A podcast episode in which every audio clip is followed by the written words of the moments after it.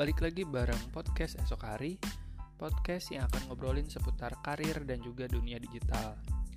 Nah kali ini gue bakal ngobrolin tentang branding atau khususnya personal branding bareng Mas Budi Pranoto. Mas Budi Pranoto ini adalah salah satu teman kampus gue dulu. Sekarang dia sedang menekuni dunia branding dan juga saat ini bekerja langsung bersama tokoh brand Indonesia yaitu Pak Subiakto. So, tetap dengerin terus and enjoy.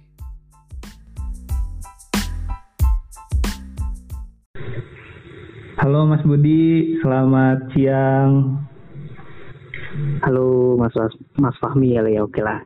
Halo Mas Fahmi, selamat siang. Gimana kabarnya nih Bud? Alhamdulillah, uh, gini-gini aja sih. Udah hampir udah dua bulan kali ya aktivitas memang bener-bener uh, cukup keganggu lah dua bulan di perantauan Jakarta ini. Oh, tetap sehat tentunya. Hmm, lu berarti uh, pandemik ini nggak bisa balik ya berarti di Jakarta ya? Nggak bisa karena emang selain sebagai warga negara yang baik juga sebagai sebagai salah satu apa ya ikhtiar untuk ngirit sih. Enggak sih karena emang akses sudah ketutup semua jadi ya udah sekalian aja bantai puasa sama lebaran di Jakarta. Hmm. nah kerjaan lu lagi gimana? Tetap di kantor atau gimana? Kerjaan sebenarnya sih udah dua bulan juga WFH tapi gue masih sering sih bolak-balik ke kantor karena ya ngapain juga di kosan sendiri sih. Jadi karena dekat kalau lagi ya? pengen uh, karena dekat juga dari kosan paling jam-jam 2 atau jam 3 sore gitu main ke kantor nunggu-nunggu buka kadang ya balik-balik jam 8 malam. Di kantor sendirian juga sih. Ya ampun. Gak ada orang. Tapi ya santai jadi jadinya bukan WFH jadinya FWH kan. Flexible working hours kan. Gitu. Terus berarti kesibukan lu apa aja nih selain kerjaan? Kesibukan sekarang sih um, hampir kebanyakan orang kali ya, sama-sama mencari kesibukan juga. Jadi paling ya gitu nyari-nyari bahan bacaan mungkin nyari referensi-referensi seputar tema-tema yang diminati kali ya. Cuman akhir-akhir ini memang agak lagi apa ya belajar-belajar agak melenceng lah. Lagi suka bacaan-bacaan tentang sains sih. Jadi kalau malam itu nggak bisa tidur gitu kan nunggu sahur ya baca-baca seputar buku-buku yang berhubungan sama sains, kadang berhubungan sama filsafat juga sih, tapi itu sesekali gitu untuk ngisi waktu.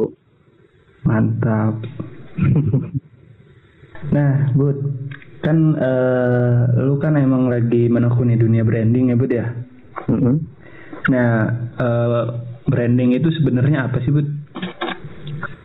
Uh, ngomongin branding nih, gue senangnya sih sharing dengan apa yang gue dapat langsung dari guru ya. Maksudnya guru yang emang gue di tempat kerja sekaligus guru sekaligus gue besar ya. Kalau mm-hmm. teman-teman kenal Pak Subiakto nah uh, yang gue suka dari belajar dengan beliau adalah beliau selalu menyederhanakan sesuatu yang rumit gitu loh. Salah satunya juga dengan pengertian branding ini.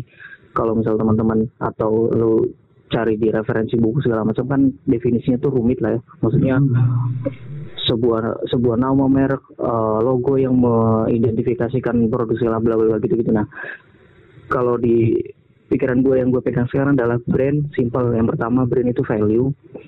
Yang kedua adalah brand itu nama plus makna. Jadi gampangnya begini. Ketika gue ingat atau ketika kesebut nama Fahmi itu ada hmm. sebuah identitas apa yang muncul ada sebuah makna apa yang muncul di benak kepala gue nah itu itu brand lo gitu jadi kalau ngomongin personal brand atau produk brand sebenarnya sama-sama ketemunya adalah di value. Jadi yang muncul di benak gue adalah value lo value ini bisa soal persepsi bisa juga soal kompetensi lo bisa soal apa pun. Begitu jadi simpelnya brand itu nama plus makna. Hmm, berarti uh, apa sih namanya? Kalau brand itu lebih kepada apa yang dikenal di masyarakat gitu ya Seben iya karena brand kan bukan apa yang kamu bukan bukan apa yang lu katakan tentang diri lu tapi apa yang orang lain katakan tentang diri lu gitu. Jadi beda simpel simpelnya bedanya sama iklan atau uh, marketing ya gitu. Kalau brand tuh ngomong, "Oi, gue nih ini ini ini loh gitu tapi orang lain yang ngomongin bahwa oh si Budi itu begini gitu loh itu brand gue atau si Fahmi itu begini gitu jadi bukan lo yang ngatain bahwa Wih, gue tuh seorang misal digital marketer gitu. Itu memang hmm. mempromosikan itu salah satu cara untuk membranding juga. Tapi brandnya sendiri bukan lo yang mengatakan bahwa Fahmi itu ini gitu loh. Terus orang lain karena brand is not what you say about you, but others say people uh, say about you. Jadi orang lain yang ngatain mengatakan tentang gitu.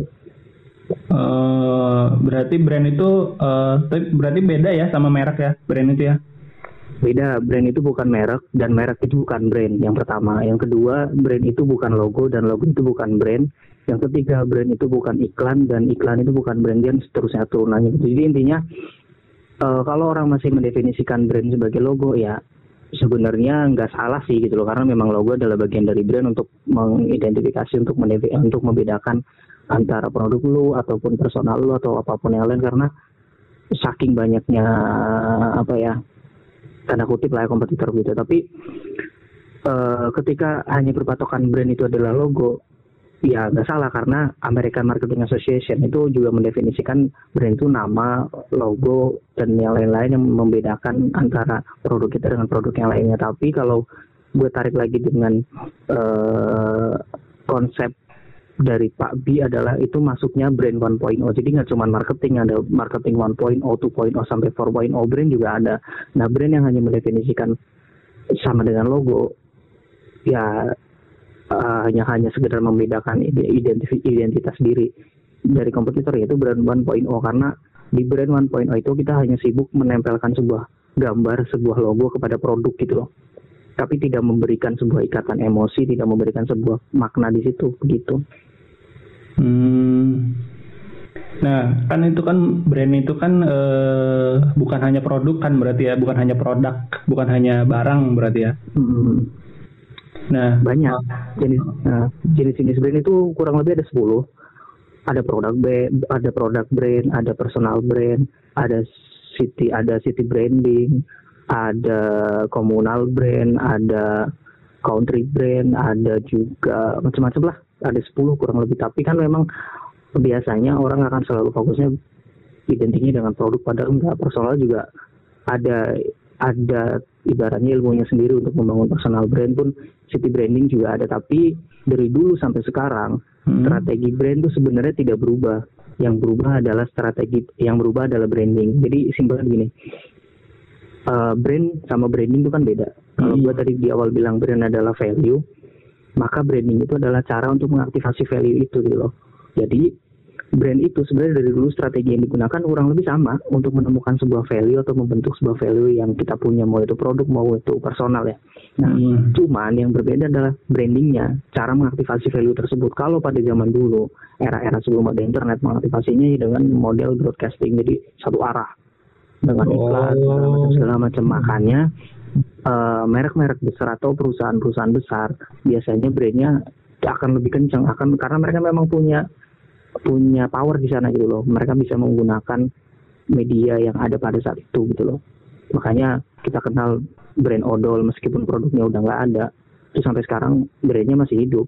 Terus uh, Aqua bisa sampai sekarang meskipun sedang berperang tanda kutip dengan nilai mineral gitu gitu dan itu bedanya adalah brand itu value, branding itu cara untuk uh, kegiatan untuk mengaktifasi value. Caranya kan beda-beda setiap era karena sangat dinamis kan. Belum hmm. era sosial media maka tekniknya juga kan berbeda. Gitu-gitu. Jadi uh, strategi brand dari dulu sampai sekarang kurang lebih masih masih sama. Cuman brandingnya benar-benar setiap orang atau orang-orang yang bekerja di bidang brand harus benar-benar update. Karena ini bedanya sih. Uh, gue selalu megang ini dari Pak B adalah brand itu memang pasarnya di benda konsumen. Jadi pasar bergerak brand itu ngurusinnya kota konsumen bukan secara pasar di fisik. Bukan ngurusin rak-rak di bagian supermarket minimarket dan segala macam. Tapi ngurusin rak-rak yang ada di benaknya konsumen. Ya nanti kita mungkin akan bahas santai mengenai fokus ini fokus dan segala macam. Jadi gitu. Hmm, berarti itu mah uh, hanya sebatas kayak kan kan branding kan kata kerja gitu lah ya berarti caranya cara untuk ya. hmm, cara aktivasinya. Kalau brand mah uh, lebih ke produknya gitu ya value-nya gitu ya. Iya brand itu value ya value yang yang kita punya sebuah sebuah apa ya? Hasil hasil gitu ya. Brand itu juga trust brand itu per, percaya brand itu juga janji.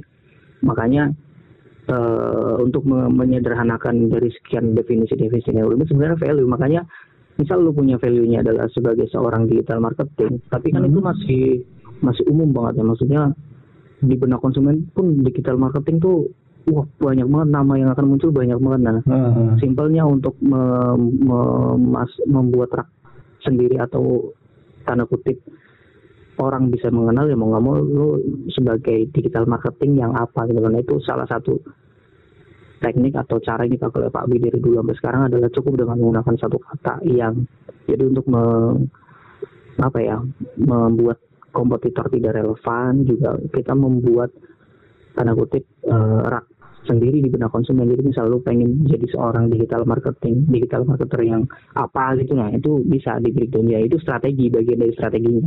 Hmm, berarti ada lalu gitu ya? Uh, setelah ketemu ya anggaplah bahasanya positioning dan segala macam baru deh ngomongin soal brandingnya nanti begini caranya brand communication brand touch point dan segala macam. Oke okay, oke. Okay.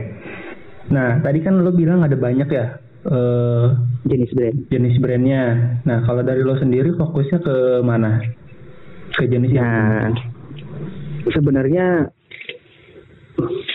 sorry agak begah ini bro alhamdulillah sebenarnya sebenarnya kalau ditanya sekarang fokus ke mana ya jujur gue masih meraba-raba karena dari sekian banyak atau sekian luasnya bidang brand gue juga masih wah gila nih luas banget dan gue ngerasa bener-bener makin gak ngerti apa-apa sih gitu Biasalah kalau orang baru belajar kan gitu. Yeah. Biasanya masuk gila ternyata banyak banget yang harus dipelajari dan setelah itu jadi bingung nih mau ke mana jadinya gitu nah hmm. dari sekian sekian ini gue sebutin aja ya sharing 10 jenis brandnya ada product brand, family brand, corporate brand, personal brand, citizen brand, komunal, event, place branding, city branding dan country branding gue sih bener-bener masih apa ya namanya uh, fokus belajarnya di dua sebenarnya produk sama di personal. Cuman secara garis besarnya mau mengaktifasi brand di bidang apa pun bisa dengan kurang lebih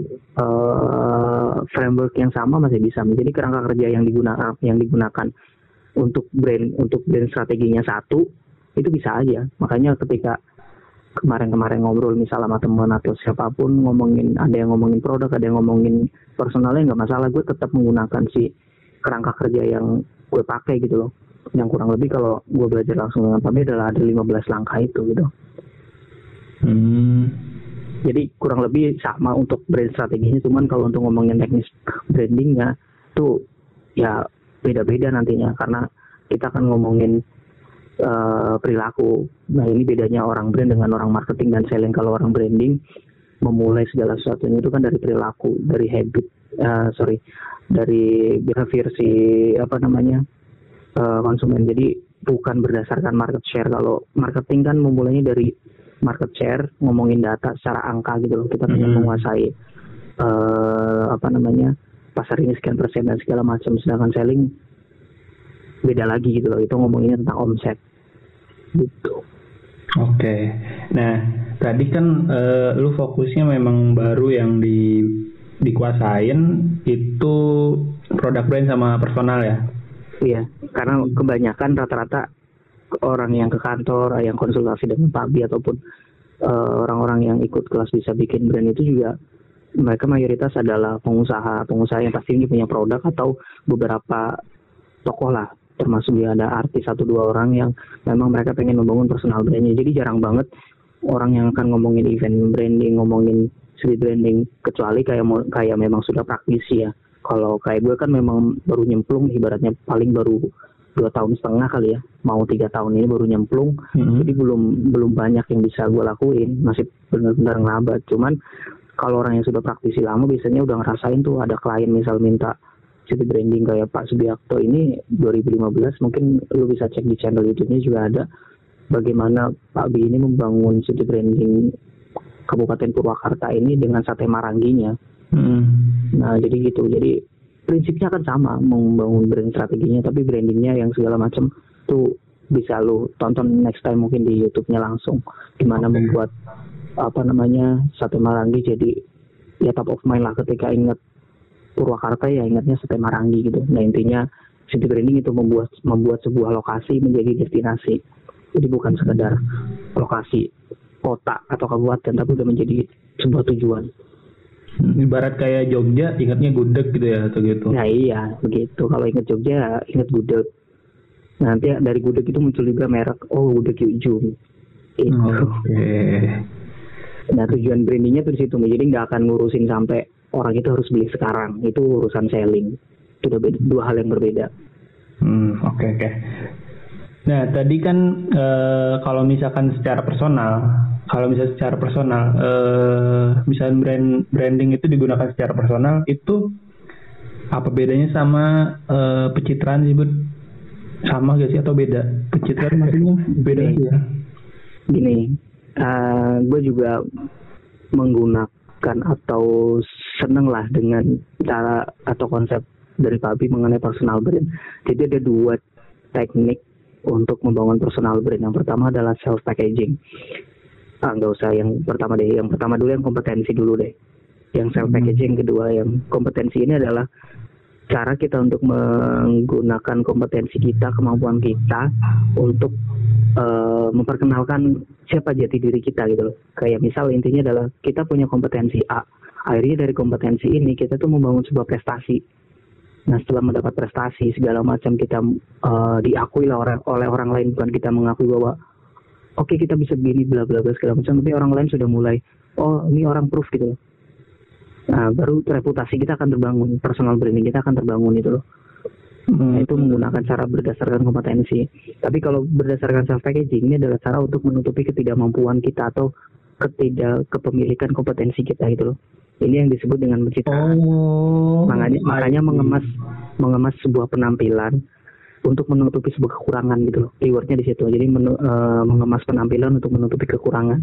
Jadi di di sini di, Anda dimaksudkan untuk tampil menjadi siapa gitu loh. Misal lu di, uh, ini sebenarnya cara yang kedua sering banget dipakai oleh politisi sih makanya setelah gue belajar tentang brand makin ketika ada politisi ngomong A, B, segala macam terus dicek track recordnya hmm ini pakai cara yang kedua nih orang gitu.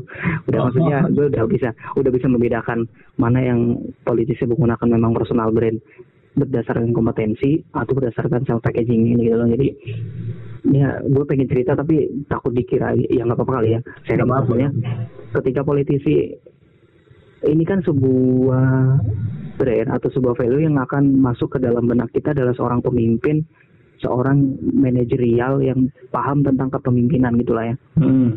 tapi ketika anggaplah si si X gitu ya di dicitrakan dirinya sebagai seseorang yang anggap merakyat seseorang yang sederhana dia keluar dari market atau benak konsum uh, apa namanya list di benak konsumen kepemimpinan dia membuat sebuah list uh, seseorang yang merakyat terus sederhana dan segala macam dengan tekniknya macam-macam. Ya sorry itu saya misal kayak tiba-tiba masuk ke gorong-gorong gitu loh atau tiba-tiba menggunakan pakaian dan segala macam yang merepresentasikan uh, dia itu sederhana. Ini orang tuh merakyat dan segala macam.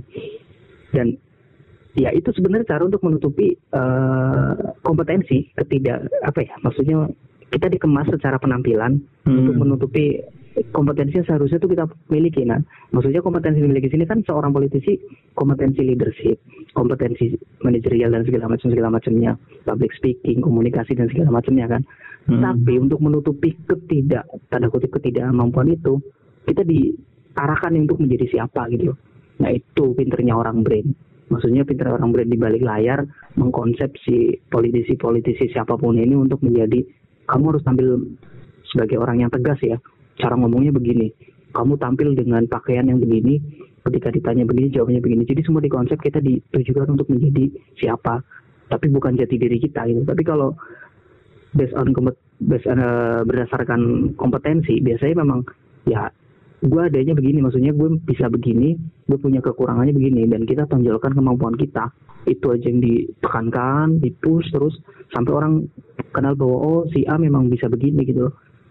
Jadi memang dua hal yang berbeda kan? Makanya ketika tadi lu nanya bedanya dengan pencitraan dan segala macam itu apa itu? Secara teknik yang disederhanakan oleh Pak Abi bahwa personal brand tuh dua itu cara cara membangunnya. Karena Pak Abi kalau lu tahu track recordnya juga udah dari zaman Pak SBY JK juga beliau yang mendevelop personal branding ya maksudnya political brandingnya SBY JK, Fauzi Bowo gitu-gitu. Hmm. jadi ya beliau tahu sendiri bagaimana untuk membangun sebuah barrier to entry bagaimana untuk membuat lawan tidak relevan gitu.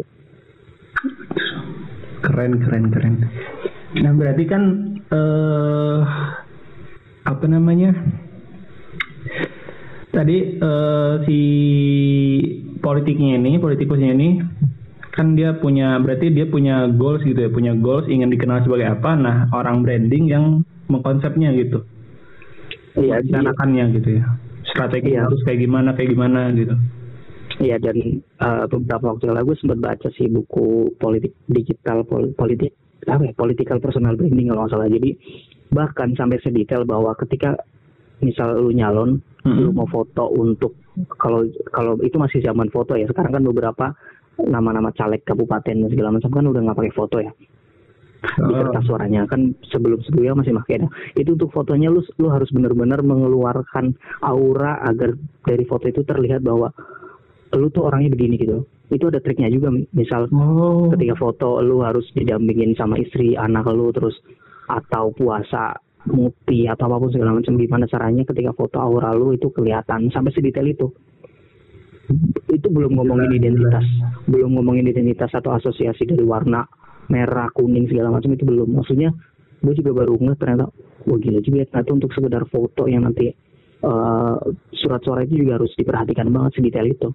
Aura itu Hmm. ya orang mungkin bisa percaya bisa tidak gitu ya apa emang ada aura dan segala macam. Tapi ya seorang praktisi branding yang, yang bikin buku ini bilang begitu dia dia menganjurkan itu gimana caranya ketika foto dia harus meng- si politisi ini mengeluarkan aura dan dari foto terlihat bahwa ini orang keren nih gitu loh sedetail itu Hmm. Berarti memang ada unsur eh, teori semiotikanya berarti ya? Ya macam-macam bahkan nggak cuma semiotika, psikologi komunikasi juga berperan di situ. Mungkin kalau lu tahu bagaimana NLP eh, beker- apa fungsinya segala macam gitu-gitu pasti dibahas juga karena memang brand kan ngomongnya tentang otak konsumen. Nah ngomongin otak konsumen ini sangat-sangat berhubungan dengan ya sains, yang ngomongin juga tentang psikologi pada akhirnya kan, ngomongin juga tentang komunikasi pada akhirnya. Sangat makanya gue bilang sangat luas kan, gue juga sampai Iya. bingung. Kira-kira ya ibarat gitu, uh, lu digital marketing atau di bidang apa pun nanti pasti akan tahu bahwa ada satu bidang gede nih ketika terjun gila ternyata dalam ya banyak Uh, cabang-cabangnya lagi gitu. benar-benar. Nah itu butuh proses ya. Gua, gua rasa masing-masing orang punya proses masing-masing dan eh, nggak perlu harus secepatnya itu lah bagian dari prosesnya kan. Hmm, benar-benar. Untuk kita benar-benar mau fokus atau concern di bidangnya. Tapi be- beberapa waktu terakhir sih gue agak sedikit menurut gue ya agak seksi aja mau fokus belajar tentang political branding nggak tahu karena mungkin kalau lu, lu biasa ngobrol sama gue kan agak agak formal kali orangnya dari dulu ya. Ah, ah. jadi kalau masuk di bidang political branding kayaknya seru gitu tapi takut nggak kuat aja masih masih nantilah santai gitu baru baru tiga tahun bun. iya makanya Oke, nah se- kita bahas ke personal aja kali ya. Hmm. Nah tadi kan eh, dari pencitraan ya, dari pencitraan itu kan masuknya ke self packaging. Nah kalau misalkan dari self packaging ini berarti eh, itu termasuknya pemalsuan nggak sih atau gimana? ya iya ya itu salah satu bagian dari resiko jadi ketika menggunakan teknik self packaging ini ada istilah dari Papi juga akan ada brand he- lu akan ketika sudah terbangun nih dan lu Hmm. ketemu dengan orang baru first impression itu kan sangat penting. Makanya brand juga love at the first bite untuk makanan gitu. Jadi kesan pertama itu juga muncul. Nah ketika kesan pertamanya lu tidak sesuai dengan apa yang lu janjikan brand promise lu nggak sesuai ya lu akan masuk brand hell. Setelah itu reputasi lu bisa tiba-tiba langsung anjlok plek hilang tapi ketika lu bisa menggambarkan atau membuktikan sesuai yang lu bilang itu ya lu akan masuk brand brand heaven. Bahwa oh orang ini memang benar begini. Makanya kalau gue pribadi sih memang merekomendasikan ya based on kompetensi based on kompetensi deh. Meskipun memang agak sedikit berdarah-darah dalam artian butuh proses emang hmm. benar-benar harus fokus belajar tentang apa pun itu lu mau dikenal sebagai apa ya fokus dah tentang itu emang butuh waktu nggak nggak bisa dalam waktu dua hari tiba-tiba orang percaya gitu loh. Hmm. Karena untuk ngomongin percaya itu kan brand kalau kata Steve Jobs brand is simply uh, trust. Jadi mau nggak mau memang kepercayaan yang dibangun untuk membangun kepercayaan kan lama dan ngancurinya sangat gampang. Hmm. Tuh. Oke. Okay. Kalau untuk uh, politik itu mungkin bisa ya pakai self packaging karena kan dia uh, bisa. apa ya namanya? Jadi dia secara secara pencitraannya lebih mudah gampang diserap oleh masyarakat gitu kan ya. Nah kalau misalkan iya. untuk iya gak sih? Bener gak iya karena iya sampai sekarang kalau misal lu dari dua konsep tadi sudah nge lu pasti sudah muncul tuh di otak lu kira-kira oh kayaknya orang ini menggunakan ini orang ini menggunakan ini hmm. ada. Tapi tapi kalau kita udah tahu oh ya ya udah gitu loh. Karena memang tujuan dari politik kan suara. Pada akhirnya nggak akan ngomongin melulu apa nggak ngomongin muluk-muluk soal reputasi yang harus ini itu kompetensi yang harus begini itu enggak yang penting ketika pemilu ce selesai menang uh, anggaplah duduk di kursi Senayan atau segala macam ya udah. Habis itu gimana caranya untuk lima tahun ke depan dan segala macam ya nggak apa-apa karena memang banyak kok uh, politisi yang menggunakan cara itu gitu. Cuman kalau kita kita yang anggaplah tanda kutip uh, bukan grassroots atau ya anggaplah yang literasinya lumayan lah ya. Kadang agak agak kasihan gitu maksudnya kalau orang sudah literasinya lumayan tapi masih terlalu fanatik gitu sama tokoh tokoh politik politik tertentu gitu Padahal politik juga amat sangat dinamis kan. Mm-hmm. Jadi gitu apalagi kalau udah tahu bahwa oh ada beberapa politisi yang memang begini track recordnya begini jadi ya udah gitu loh. Nggak usah fanatik fanatik amat lah itu makanya pinternya politisi adalah itu. Mereka tahu bahwa grassroots ini secara suara akan jauh lebih besar dibanding orang-orang yang tanda kutip di atasnya gitu loh ya persentasenya. Makanya mereka hajar aja orang-orang yang grassroots ini. Akar rumput akar rumput ini gimana caranya nyoblos dia pada hari itu dengan politik money politik kayak dengan uh, kampanye hitam juga nggak masalah yang penting tujuannya ter tercapai. Makanya balik sih di awal tadi purpose-nya mau apa dulu. Hmm. semuanya tergantung goalsnya apa dulu ya. Iya karena brand juga punya brand purpose juga. Uh, berarti kalau misalkan untuk uh, politik itu apa ya berke, apa ya jangka panjang berarti berkepanjangan ya maksudnya ketika dia tampil di TV, ketika dia tampil di mana pun, dia tetap harus konsultasi sama praktisi branding berarti ya? Iya tetap semuanya harus sesuai dengan do and don'ts-nya karena do's and don'ts-nya karena uh, kalau misal tiba-tiba melenceng terus digoreng sama lawan politiknya segala macam reputasi bisa tiba-tiba hancur. Apalagi sekarang memang secara apa ya, secara tekniknya memang semua sudah percaya hampir lah percaya dengan apa yang dibilang oleh media sosial kan. Ketika ada isu ini trending di Twitter misalnya padahal itu kan bisa aja menggunakan jasa buzzer kayak segala macam segala macamnya. Tapi ya itu reputasi sekarang ini gimana ya agak agak susah dipertahankan tapi agak agak susah juga langsung hancur karena pasti akan ada yang ngebela gitu. Ya kalau disangkutin ke agama kan seburuk-buruk ya kita pasti akan ada yang membela dan sebaik-baiknya kita pasti hmm. akan membenci akan ada yang membenci tapi ya kalau ngomongin ditarik ke politik itu tadi kayak zamannya udah digital banget segala macam. Kita membangun uh, personal branding untuk kegiatan politik juga nggak bisa yang sekedar broadcast nggak bisa yang kita hanya hmm, benar-benar.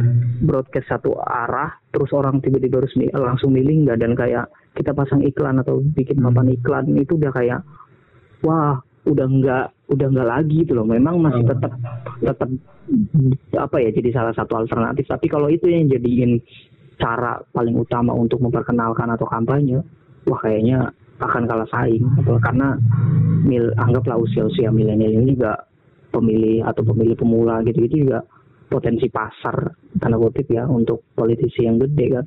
Sedangkan billboard itu nggak semua orang langsung tahu apalagi kalau billboardnya yang ya jadul yang maksudnya kelihatan banget tiba-tiba orang pakai peci tiba-tiba warnanya warnanya terang merah sama biru gitu-gitu kan ya ya udah tau lah. Udah maksudnya di kepala kita tuh udah muncul sinyal bahwa ah, orang ini pasti enggak lah gitu. Kalau gue sih kalau di kalau di benak gue kalau udah muncul lah model-modelnya yang begitu kayaknya di kepala gue langsung nolak. Ah ini orang enggak nih. Nggak tahu kenapa ya.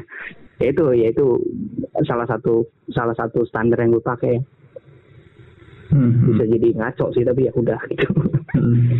nah kalau dari apa yang lu jelasin ya dari strategi kompetensi sama self packaging kalau menurut gue uh, untuk karir itu hmm. personal branding gak cocok untuk menggunakan self packaging gak sih? Berarti? Enggak karena Dan memang itu justru justru akan menghancurkan reputasi lu dalam waktu dekat. Ya jadi bom waktu lah. Bisa iya. bisa bisa jadi bom waktu lah. Hmm, berarti memang kalau misalnya untuk personal branding karir berarti hmm. uh, memang harusnya kompetensi ya strateginya ya? Iya. Pokoknya itu lebih tentang siapa jati diri anda sih.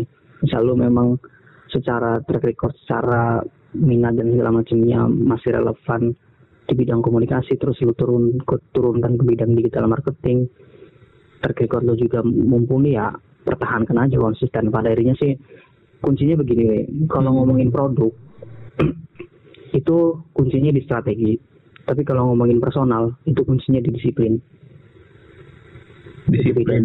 Hmm, kalau ngomongin produk memang kita ngomongin strategi banget gimana hmm. ngerubah positioning, gimana ngerubah eh, segala macam karena kita gimana caranya menempatkan produk ini di benak konsumen tuh biar dikenal sebagai ini gitu. Hmm. Itulah ngomongin makanya strateginya bisa bisa tiba-tiba berubah nanti dihajar lagi. Oh kayaknya kalah nih anggap lagi deh berubah lagi strateginya. Hmm. Tapi kalau personal kan ya disiplin kita harus ya aku lupa, gue lupa siapa nama orang yang kuat ini repetition, repetition is reputation. Lupa gue siapa quote dari siapa gitu. Dan gue percaya itu sih repetition is reputation. Oke. Okay. berarti kalau misalkan uh, yang tadi lo bilang harus disiplin itu maksudnya adalah konsisten gitu ya maksudnya? Iya konsisten.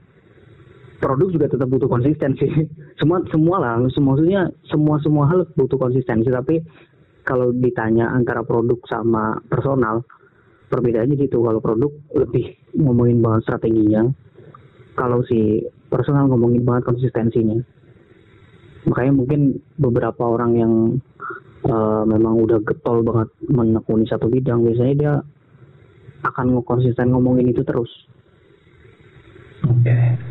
Berarti emang branding ini pembahasannya panjang banget ya berarti ya? Panjang karena branding memang jangka panjang. Beda dengan selling. Kalau selling jangka pendek. Oke, okay. uh, eh, secara kompetensi nih. Tadi kan self packaging udah dibahas nih. Sekarang kompetensi. Nah, uh, misal gue pengen uh, personal branding gue adalah seorang misalkan digital marketer lah misalkan ya. Hmm. Nah, itu secara strategi kompetensinya gue harus kayak gimana tuh? Gimana ya? Gue sharing ini aja deh. Brand strategi paling simple yang gue tahu dan gue pelajari langsung dari Pak Bis sih. Mm-hmm. Jadi anggaplah ada empat langkah. Elemen paling penting dalam membangun brand ya. Yang pertama adalah DNA, kedua adalah core value, dan yang ketiga added value, yang terakhir positioning. Maksudnya, ketika lu mengapa ya namanya membangun sebuah personal brand lu, lo harus tahu dulu DNA lo tuh apa. Sebenarnya jati diri lo yang paling utama atau lo tuh siapa sih? Misal kayak ini ngarang aja misal gue sebenarnya gue paling suka pada diri gue paling rasa senang tuh kalau ngajar gitu misalnya. Oh berarti kayaknya oh. DNA gue tuh ngajar gitu loh pengajar anggap lagi tuh atau DNA-nya ya. uh, DNA itu jadi benar-benar hal yang kita banget. Tapi uh, orang lain belum tentu punya gitu loh. Misal nih kalau kayak ini gue langsung tahu dari Pak Bi juga sih kalau Pak Bi ini DNA-nya praktisi. Mm-hmm, Oke. Okay. praktisi jadi memang benar-benar apa namanya beliau ya sebagai orang yang praktisi gitu loh sedangkan misal kalau gue kayak pengennya kayaknya gue pengajar deh nah baru ngomongin core value-nya nilai utama yang pengen kita tawarkan nah ngomongin nilai kan banyak banget nih kayak misal lu DNA-nya pengen tadi digital marketing digital marketer. Core value lu yang menjadi nilai jual utama lu apa? Menjadi sesuatu lu banget dan belum tentu nih kompetitor lu bisa sekeren lu gitu loh. Kan luas tuh digital marketing digital marketing. Core value juga bisa soal kecepatan bisa soal keindahan bisa soal ramah tamah pokoknya hal-hal yang eh, nggak uh, harus intangible sih pada akhirnya. Tapi sesuatu yang tanda kutip kalau bahasa gue ya yang nggak ada nggak akan selesai gitu loh kalau kayak tadi misalnya ngomongin kecepatan kan batas kecepatan tuh kayak nggak ada habisnya kan Iya, iya. Nah, iya. itu yang core, misal core value yang pegang bahwa, oh lu seorang digital marketer, yang kalau misalnya ada proyekan dari orang, gue pasti menjanjikan bahwa gue orangnya akan tepat waktu sesuai janji akan kelar. Berarti core value-nya lu adalah kecepatan. Fast di situ misalnya gitu. Nah baru tambahin tuh edit value, edit value nilai tambahan. Misal lu selain cepat juga lu secara service ramah, secara misal harga juga masih bisa nego dan segala macam gitu loh. Pokoknya setelah ketemu core value lu tambahin deh edit value yang kira-kira masih relevan dan lu bisa bisa menjamin bahwa itu bagian dari uh, brand lu gitu loh jangan tiba-tiba lu ngomongin kecepatan tapi nanti edit value-nya di situ jadi kebalikannya gitu loh lambat dan segala macam jadi harus tetap konsisten di situ nah baru terakhir tuh dari tiga dari tiga tadi tuh lu udah bisa memposisikan diri lu sebagai siapa misalnya seorang Fahmi usaha ini seorang digital marketer yang punya atau memegang value kecepatan DNA, mm-hmm. core value, ada value sama positioning. Anggaplah tadi uh, yang gue bilang misal DNA lu udah ketemu, core value mm-hmm. lu udah ketemu, edit value lu udah ketemu. Nah, sebenarnya lu udah bisa menentukan posisi lu mau dikenal sebagai siapa gitu loh. Ketika misal nama Famiusa ini seorang digital marketer yang memegang uh, nilai cepat. Jadi lu akan konsisten dengan itu. Selain cepat lu juga jujur misalnya. Atau lu juga uh, apa ya selain jujur misalnya ramah gitu. Mm-hmm. itu dipegang terus. Akhirnya lu akan membentuk posisi positioning itu. Bahwa seorang Fahmi Sanum seorang digital marketing seorang digital marketer yang cepat yang jujur yang ramah anggaplah begitulah itu hmm. yang lu sampaikan terus kepada klien anggaplah ketika ada project kan lu lu memperkenalkan bahwa oh misal elevator pitch lah lu tau kan yang dalam waktu anggap 11 detik memperkenalkan diri ke orang yeah. gue Fahmi gue Fahmi gue digital marketing digital marketer gue bisa ini ini ini dan gue bisa janjiin cepet dalam waktu sekian tak udah selesai pokoknya lu gimana caranya yang lu sampaikan ke orang anggaplah baru atau baru kenal atau udah lama gue seorang digital marketing yang gue bisa cepat kalau ngerjainnya gitu. Itu terus yang ulang. Konsistensi pada akhirnya situ. Nah pasti brand lo akan kebentuk. Nah kalau ngomongin bagaimana cara menyampaikannya ya itu akan turunannya banyak. Makanya ketika lu sekarang misal cek di Instagram dan segala macam pasti orang stylenya bakalan beda-beda bakalan ada yang fokusnya secara konten dari segi visual ada yang dari konten dari segi audio visual video dan segala macam di mana cara mereka menyampaikan value-nya mereka kan mm-hmm. itu caranya kan beda-beda nah kalau kayak gue yeah. gue pribadi juga gue sebenarnya tahu uh, gue pengen membangun personal gue sebagai personal brand gue sebagai apa tahu gitu loh mm-hmm. tapi gue belum begitu konsisten makanya ada beberapa obrolan sama temen yang lain ketika mereka nanya tentang personal brand mereka gue jawab bla bla bla segala macam gitu ya mm-hmm. tapi mereka juga di akhir uh, ngobrol segala macam selalu bilang ayo pak lu mulai juga dong bangun personal brand lu gitu gitu maksudnya brandingnya bukan brand uh-huh. brandnya gitu brandingnya tapi gue masih kayak belum konsisten karena mungkin masih ada pergulatan di pikiran yang gue bilang di awal tadi kayak ini masih luas banget nih. Hmm, kira gue fokus mana. Uh, uh, tapi sebenarnya kan kalau yang nggak tahu sini sotonya gue kali. Ketika ya salah satu buktinya mungkin ini ya ketika orang tiba-tiba nelpon gue atau pengen ngechat gue ngobrolinnya ngomongin soal branding. Berarti otomatis sebenarnya brand gue udah mulai kebangun kan. Termasuk lu kenapa tiba-tiba nelpon malam ini pengen ngobrolin soal branding sama gue. Eh siang ini ngobrolin soal branding sama gue itu otomatis sebenarnya di, di di benak lu kan oh ngomongin brand sama Budi gitu kan meskipun Oh. sebenarnya gue belum belum begitu konsisten untuk branding diri gue sendiri ya kurang lebih kan gitu com setidaknya setidaknya gue kenal eh, brand yang lu saat ini bangun dapat gitu loh di otak gue bahwa lu tuh eh, seorang yang paham dengan brand gitu loh yang Nah itu menekuni tujuan, nah itu tujuan branding tuh situ. Makanya tadi gue bilang di awal tujuan branding dari Pak B adalah itu evokulis apa itu evokulis? Evokulis adalah daftar merek atau daftar nama ketika disebutkan sebuah market kategori atau disebutkan asosiasi tertentu. Misal ketika lu denger dari orang eh, muncul kata brand, terus tiba-tiba muncul di nama di di kepala lu nama gua, berarti personal branding gua udah kuat di kepala lu, gitu loh. Atau lu tiba-tiba misal gue bilang nih, nih eh, coba kalau gue sebut kata mobil, langsung muncul kan di kepala lu? Mereknya ini ini ini. Nah itu Hmm. ada nomor satu ini nomor dua nomor ini dan seterusnya. Kata apa ya misalnya dosen deh. Kan muncul di kepala lu. Siapa yang paling kuat personalnya di benak lu? Nah fungsi branding itu di situ. Maksudnya kita akan ngomongin tentang benak konsumen bukan ngomongin eh, transaksi secara real di lapangan bahwa harus beli sekarang enggak brand itu tujuannya loyalitas. Kalau ngomongin harus beli sekarang tuh ngomongin selling. Kok seru ya bud ya? Kayak denger ya bud Kayaknya Gitu. kayaknya keren gitu. Apa maksudnya? Secara eh gue dari apa yang lo jelasin gitu ngelihat brand itu kayaknya ih keren ya bisa bisa memindset para konsumen gitu loh.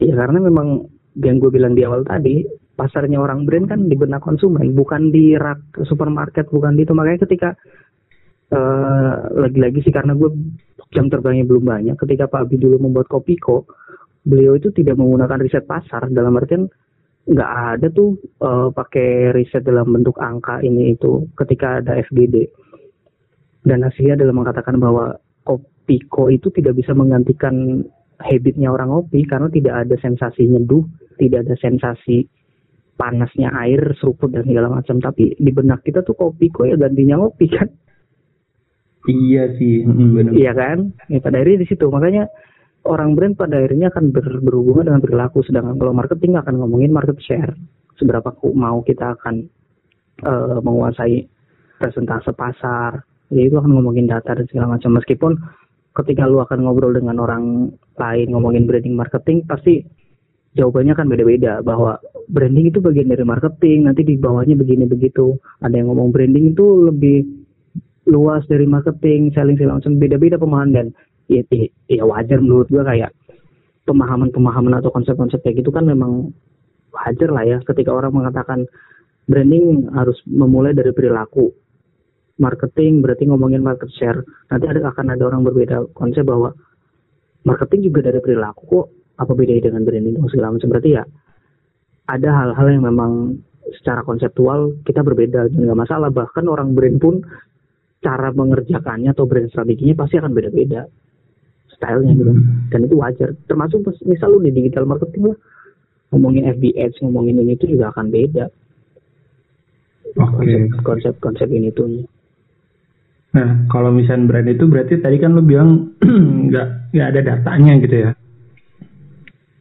Nggak ya ada nggak ada data pastinya berarti gimana tuh? Sebenarnya bukan nggak ada data pasti bukan berarti kita nggak percaya data ini kan case-nya Pak Bi ya Pak Bi yang dengan jam terbang sudah 50 tahun bangun brand permen sama presiden Hmm. beliau cukup hanya menggunakan data bahwa oh orang tuh ada habitnya begini nggak perlu data dalam bentuk angka yang harus riset sekian bulan ini itu gitu loh maksudnya Hmm. nah kalau misal data segala macam dalam bentuk angka masih dibutuhkan bagi beberapa perusahaan yang yang anggaplah sudah settle sudah gede ya mereka juga nggak mau gambling dong.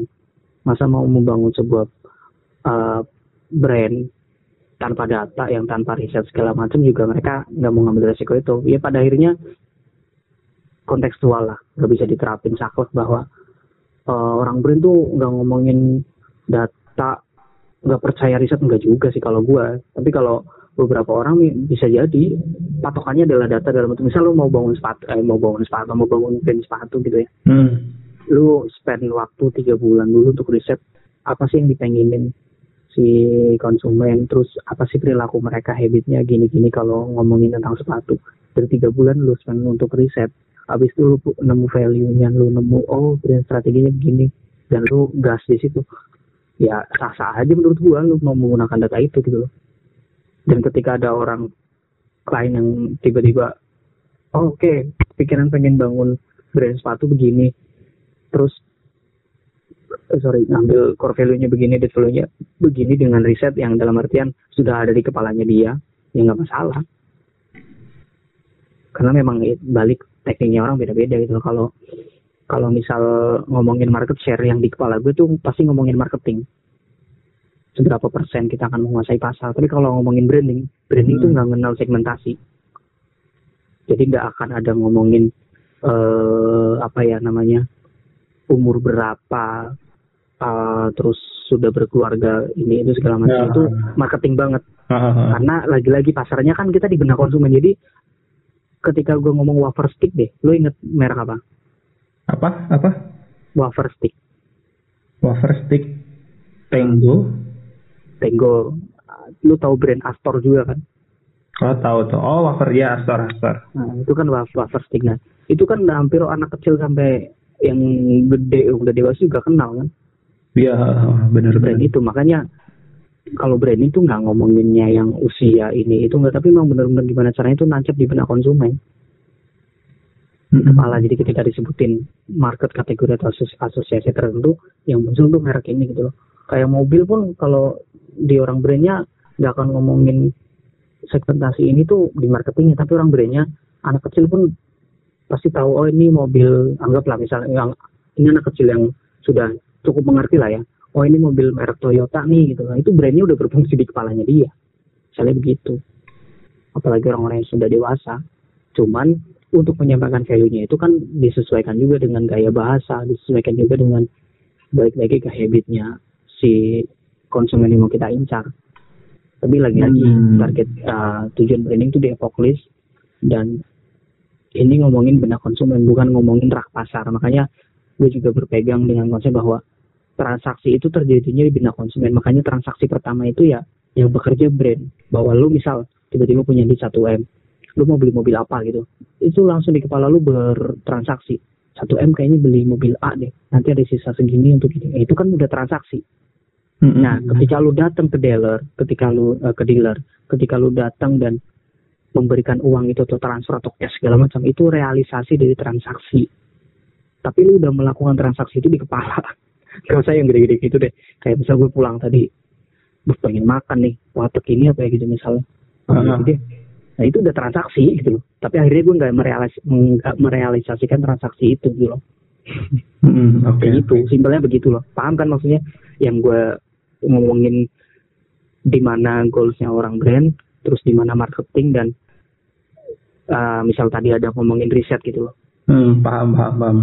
Cuman uh, maksudnya untuk mengenai branding ini sendiri eh, nggak uh, cukup hanya dengan podcast ini aja sih, harus emang emang harus terjun langsung ya kayak lu gitu loh. Dan lu tiga tahun aja masih belum cukup kan, maksudnya untuk belajar tentang branding gitu. Sangat-sangat tidak cukup karena masih luas. Dan masih banyak banget yang harus dipelajari. Tapi secara secara dasar dari apa yang lu jelasin udah paham sih. Hmm.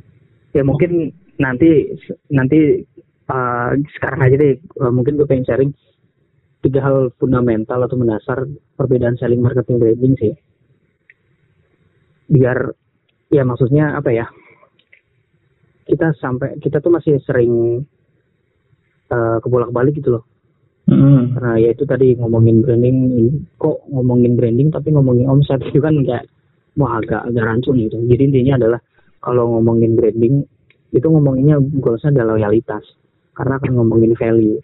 Sedangkan selling itu ngomonginnya akan omset. Gimana caranya uh, hari ini itu adanya closing gitu loh misalnya. Sedangkan marketing itu ngomongin market share. Marketing ini dibentuk dari uh, demand dari need and want-nya si konsumen. Jadi setelah marketing tak mau tahu presentase sekian yang mau dikuasai, terus diturunkanlah strategi marketing dan segala macamnya termasuk brandingnya juga untuk gimana caranya memperkenalkan dan masuk ke benaknya konsumen gitu kan nah kalau marketing ini juga ngomongin tentang secara fisik nih gimana uh, apa ya distribusi gimana sistem uh, dari pra sampai pasca produk itu di disampaikan ke pasar gitu loh.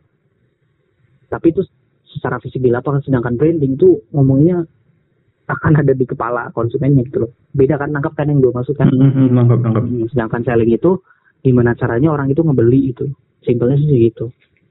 Mm -hmm. jadi kalau biar agak keren kali ya istilahnya gini nih. Kalau marketing itu ya itu tadi gue bilang menciptakan demand dari need and want-nya. Nah fungsinya marketing itu membuat cool prospect menjadi one prospect. Jadi orang yang tadinya nggak minat nih sama hmm. produk ini gitu loh terus dirayu deh gimana caranya dia biar jadi pembeli gitu loh. Hmm. dirayu dengan teknik marketing yang macam-macam gitu kan. Hmm.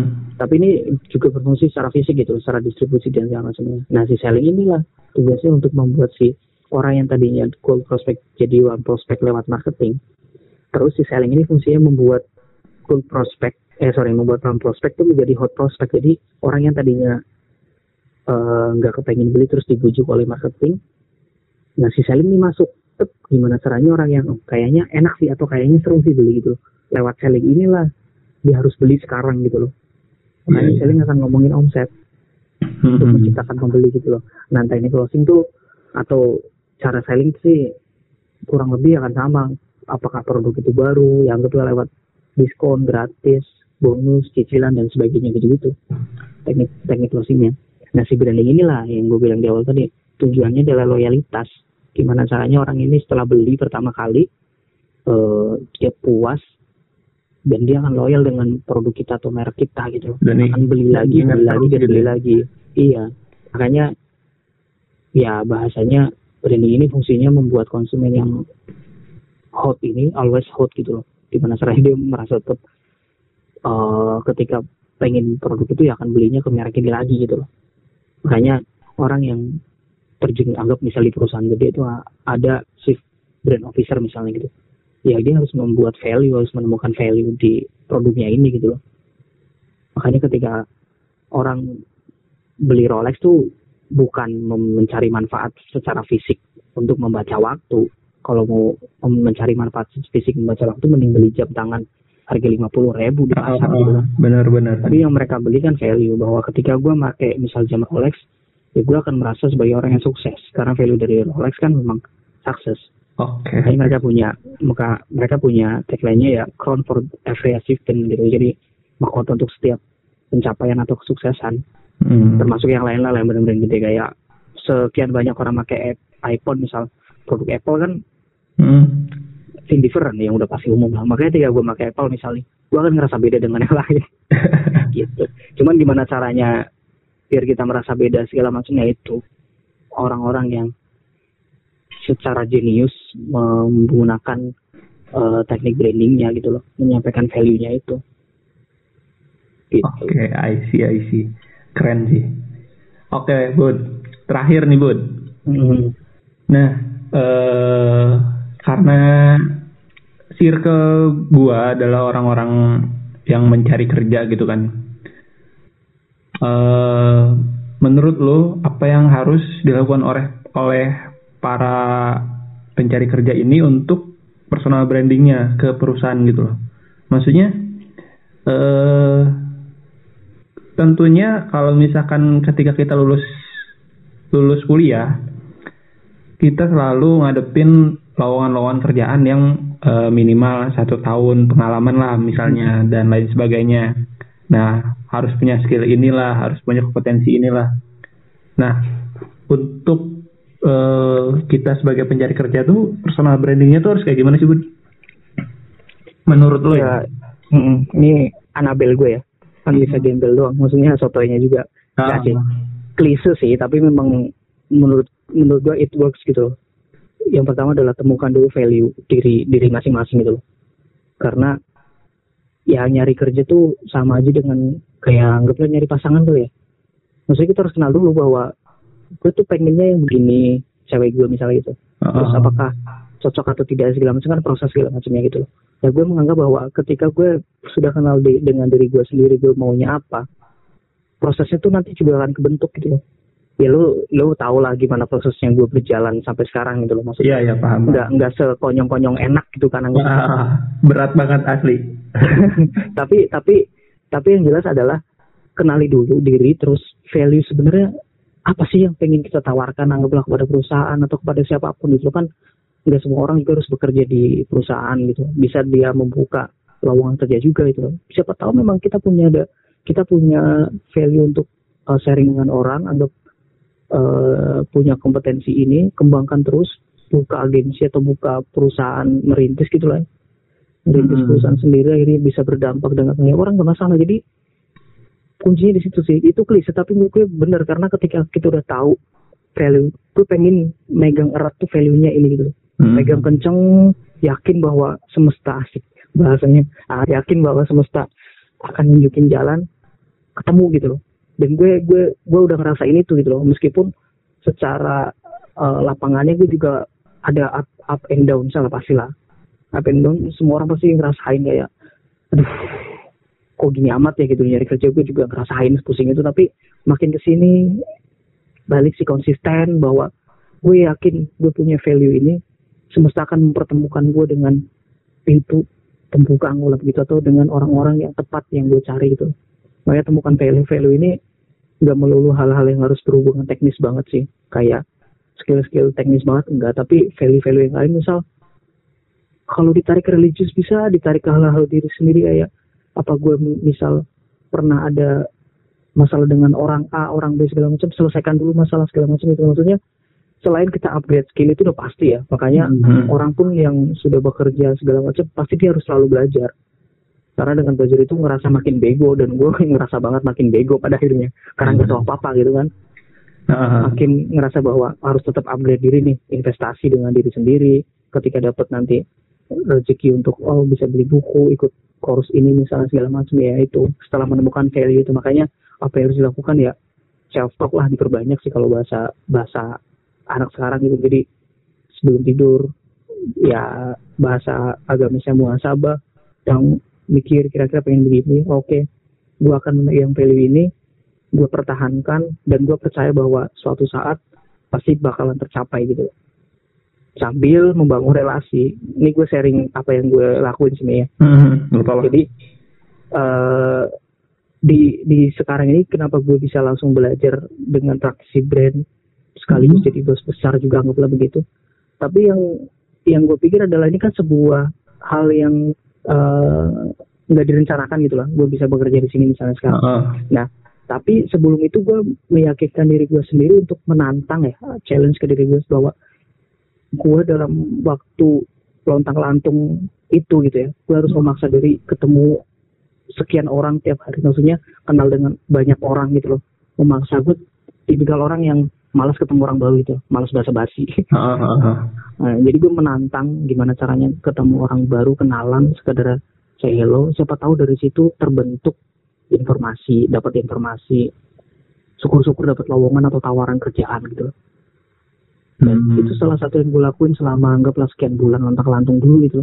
Tapi ternyata dapatnya itu bukan dari relasi yang gue temuin, tapi semesta membentuknya tapi gue percaya bahwa oh ini salah satu pintu pembukanya gitu loh. Bahwa gue menantang diri gue sendiri untuk begini akhirnya kebuka tuh pintunya gitu. Tapi harus tetap dikonsistenkan sampai sekarang. Makanya mungkin kalau lu tahu sebenarnya gue jarang banget di kosan kalau kondisi normal ya.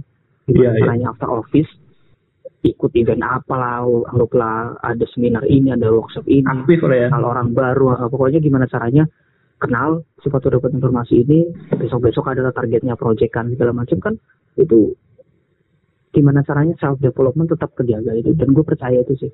Makanya setiap orang punya fasenya beda-beda masing-masing percaya uh, ketemu deh nanti jalannya gitu. Tinggal memang kita harus setiap hari punya peningkatan-peningkatan up and down pasti sih.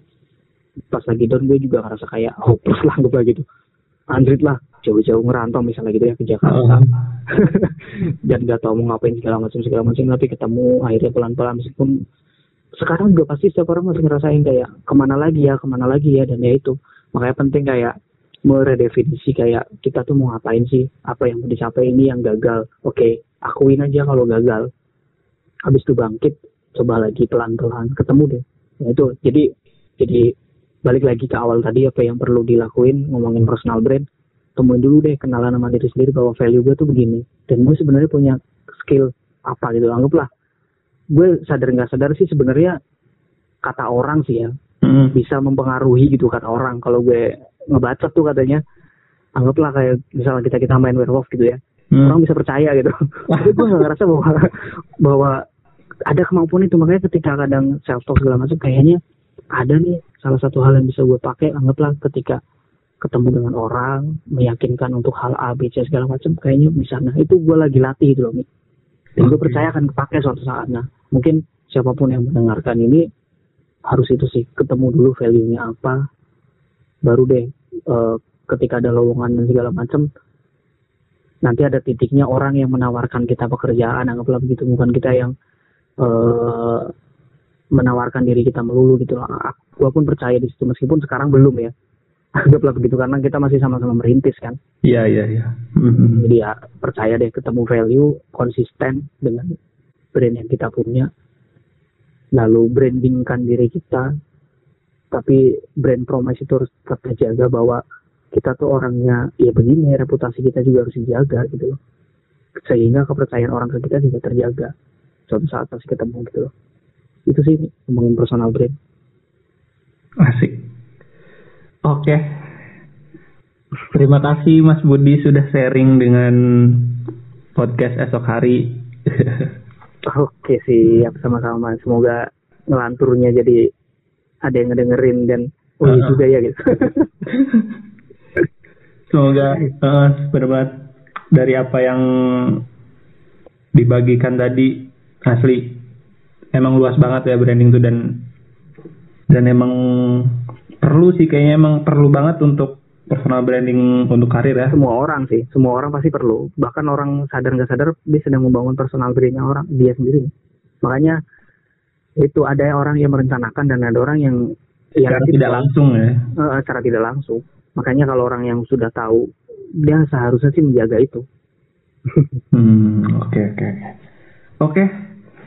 Terima kasih Budi. Siap. Semoga. Budi eh, sukses selalu Amin. makin lancar ya semoga- kerjaannya semuanya. Amin amin dan semoga corona cepat berlalu jadi bisa aktivitas ya seperti Ya. dia kala lah ya. Tentunya. Dan juga tetap di rumah aja Bud, jangan keluar-keluar Bud. Oke siap, aman tuh. Oke. Terima kasih semuanya yang udah dengerin sampai akhir. Ditungguin terus eh, episode selanjutnya. Dan makasih juga ya Budi ya. Sekali Oke, lagi. sama-sama. Oke semuanya. So, see you. Sudah